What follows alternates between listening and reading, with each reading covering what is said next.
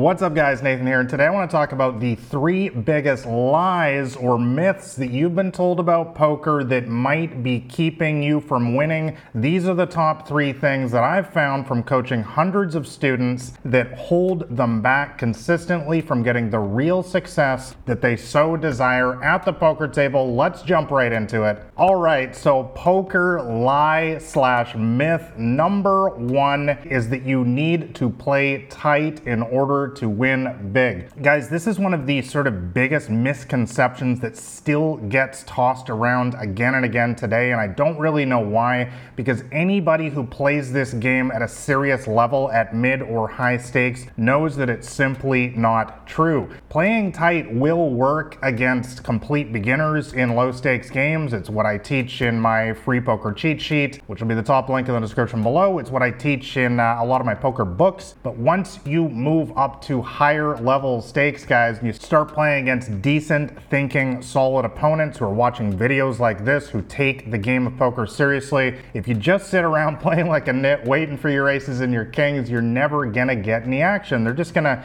read you like a book. You know, when I see these kind of nitty players who, you know, I haven't seen them play a hand in 30 minutes and all of a sudden they're going for the raising chips there, you know, I'm folding my hand before they can even get the chips in the middle of the pot. Guys, the bottom line is you need to learn learn to start mixing up your play in order to take your game to a higher level. And really, what that means is playing a loose and aggressive play style, which means playing more hands pre flop and also playing them more aggressively after the flop. This is the primary strategy that I teach in my brand new Elite Poker Training University, which I'll have links for in the description below. And really, what this means, again, is, you know, in terms of actual numbers, is playing around 25% of your hands in six max and 20% of your hands in a full ring nine player poker game. And again, making a lot more bluffs after the flop. This is just going to make you a much more difficult player to play against. You're playing a lot more, you know, speculative hands like suited aces, suited one gappers, suited connectors, of course, and all sorts of hands like this. Guys,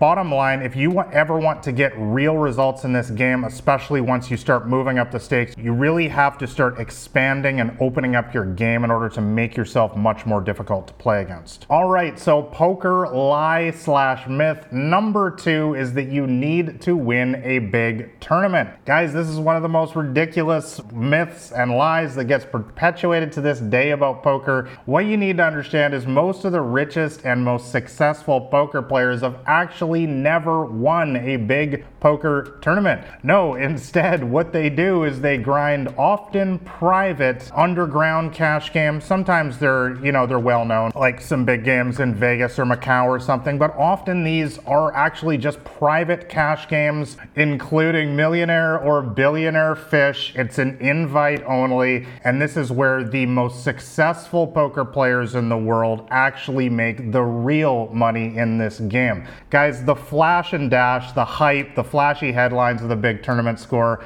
don't fall for that stuff, guys. That's the stuff that gets clicks. That's the stuff that creates these figureheads that we think are actually great poker players. Guys, for real poker players, the measure of true success is judged in how much you actually win or lose in this game. It's not about how many little trinket gold bracelets you have or something like that. Guys, bottom line, if you ever want to have real success in this game, you got to play against bad players. I've talked about this all the time. You need to get yourself in a lot of these private games where the real big money is getting tossed around and that's how you quietly make the big money in this game. It's not by entering a bunch of $10,000 tournaments and trying to beat 5,000 other people. Let's move on to myth number three poker lie that you've been told is that you need to play high stakes in order to win big. Guys, while playing high stakes is obviously going to help, a lot of the biggest winners in poker actually play small or mid stakes. I've been perhaps the poster child of this myself over the years as I've been well known for mass multi-tabling online, the small and mid-stakes games, and many people were shocked over the years at the amount of money that I was able to make that I post on my blog, especially for many years. And the reason why is because there's way more action available at these stakes than there are in high stakes games. There's no point in playing high stakes if you're just sitting around all day waiting for a game to run, which is actually what you see most of the time these days, especially if you play online poker. Go load up your favorite poker site right now, and you're likely to see a bunch of tables with one or two regular strong opponents sitting out waiting for the fish to join. You know, whereas if you go down a little bit to say the 2 4 cash game or the 25 cent, 50 cent cash game, you're to see 10, 20, 30 tables running, and these are people that are actually playing poker right now. You're able, of course, to multi table these games as well. And if you want to make money in poker, you need to be playing the games. And lastly, the other big reason that I, in particular, have chosen to specialize in small and mid stakes games is because there's far less stress in these games because they're way easier to beat. Guys, the stress on a day in and day out basis of playing high stakes poker, if you can even get some action like I just talked about, is not fun to deal with because when your sample size is very small, when you're only able to play 50 hands a day,